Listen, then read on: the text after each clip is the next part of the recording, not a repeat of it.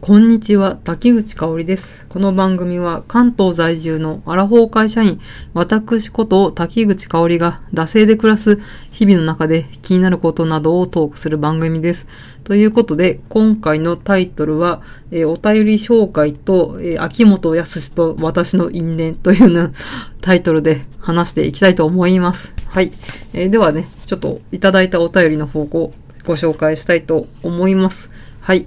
えー美味しい棒一本とともに、あの、ラジオトークの、えーギフトから頂戴しました。えー南半球のキウエさんからいただきました。えお便りを読んでいきたいと思います。えあれですね、一個前の、あの、私が、え新居に引っ越して、あの、トイレットペーパーホルダーの煩わしさから解放されたって話への、え感想ですね。はい。読んでいきたいと思います。えー竹口さんの語り口にはまっています。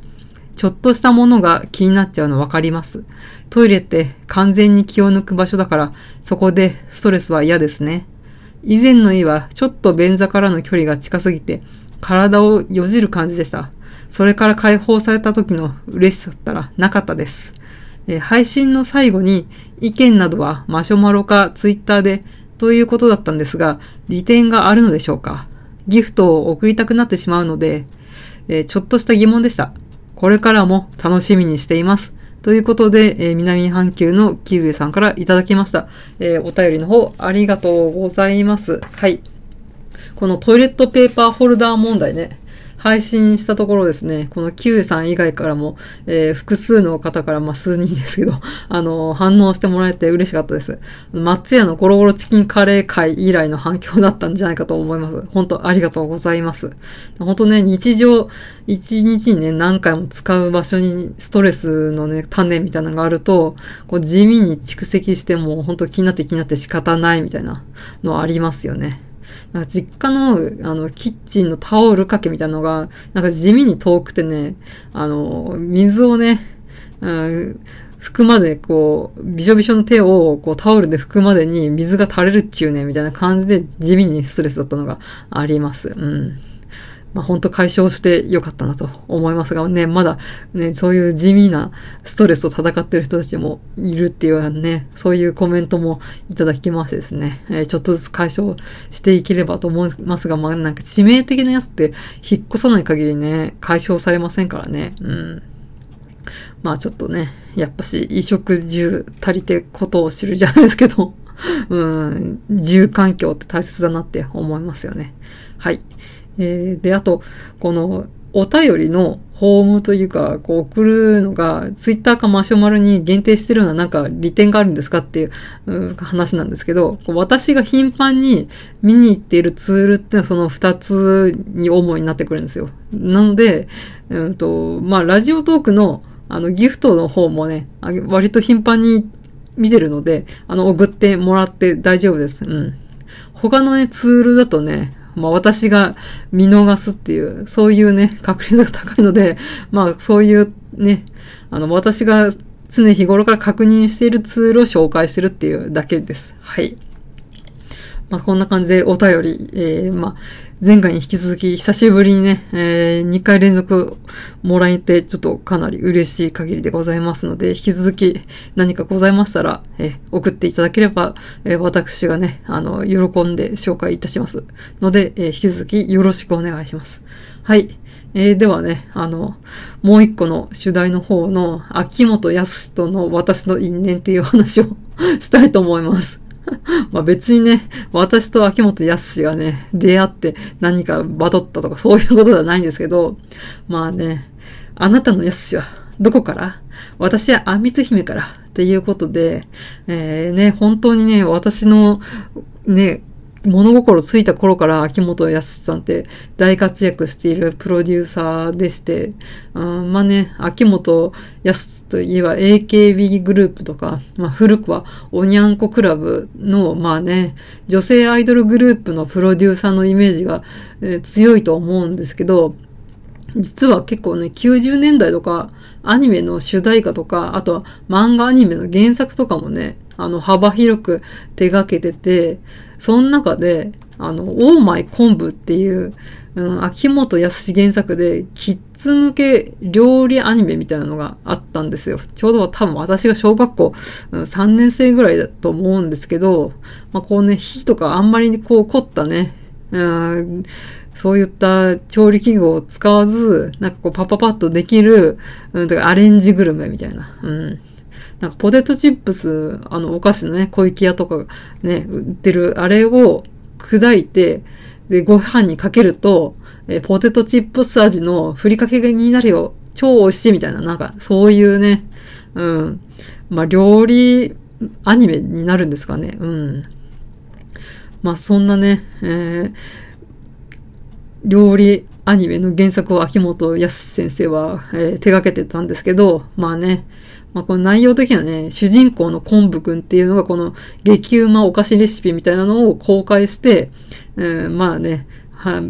超美味しいみたいな話で、まあ大体ミスター味っ子だったんですけど、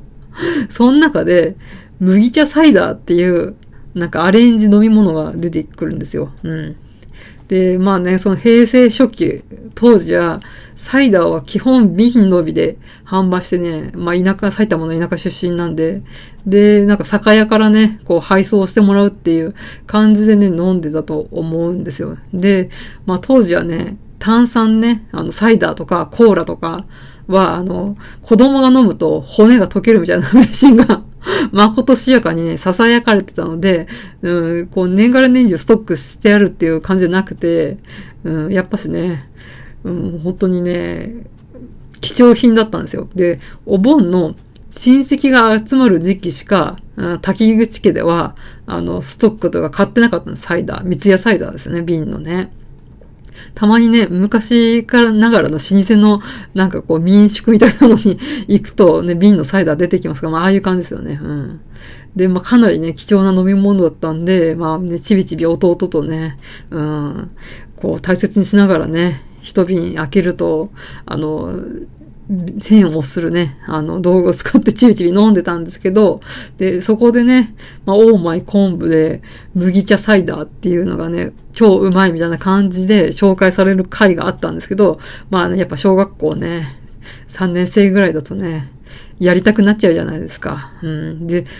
まあ麦茶はね、常時ね、田舎の家なんでストックしてあるんで、まあ麦茶がと、まあサイダーがね、揃えばね、まあこれはね、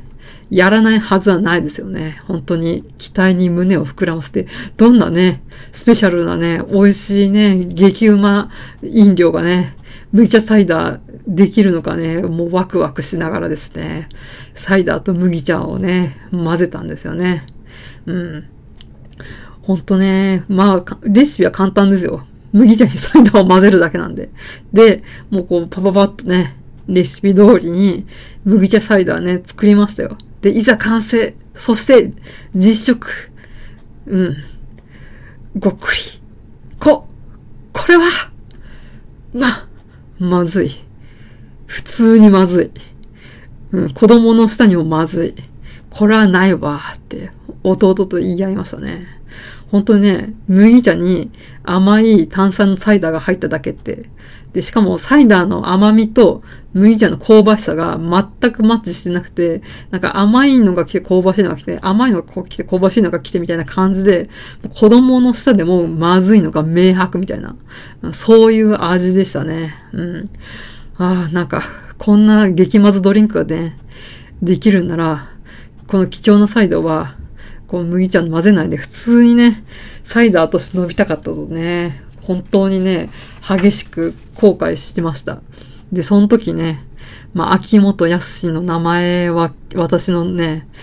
脳裏にね、心に、心臓に深く深く刻まれることになったんですよ。貴重なサイダーをね。秋元康というか、まあ、その頃はね、その頃っていうか、その、オーマイ昆布では、なんかそのレシピ解説要員みたいな感じで、秋元お寿司先生っていうね、秋元康、まあ実質秋元康ですよね。その秋元お寿司解説員みたいな人がそのレシピを紹介してくれるんですけど、あこの人がね、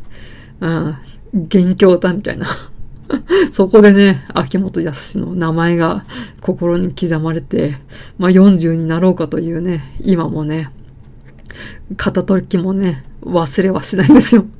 秋元康にね、貴重なサイダーを奪われたっていうね。うん、ということでね、私の秋元康との因縁を話させていただきました。うん。まあそんなね、まあ秋元康のことは未だにね、許してないんですけど、まあちょっとですね、そんな秋元先生ね、えー、まあ、未だにね、AKB グループ、ね、まあ、乃木坂だったりね、桜坂だったり、いろいろまだまだ活躍中のもう還暦を過ぎたね、えー、ご人ですけど、2021年のね、秋元先生をちょっとね、予想してみたいと思います。あこの方ね、あの、社会現象になったジャンルの2匹目の土壌みたいな作品を、うん、ちょいちょい作る傾向にあるんですよ。こう、ミスター味っ子が大人気になった時はオーマイ昆布。セーラームーンが大人気になった時はナースエンジェルリリカイスです。で、J ホラーブームの時は着信ありって作ってきてるんで、これはね、2021年ね、秋元先生、大正時代を舞台にしたね、鬼と戦う日本刀アクションアニメ作るんじゃないですか。本当にね、秋元康原作で、なんかこういうね、うん、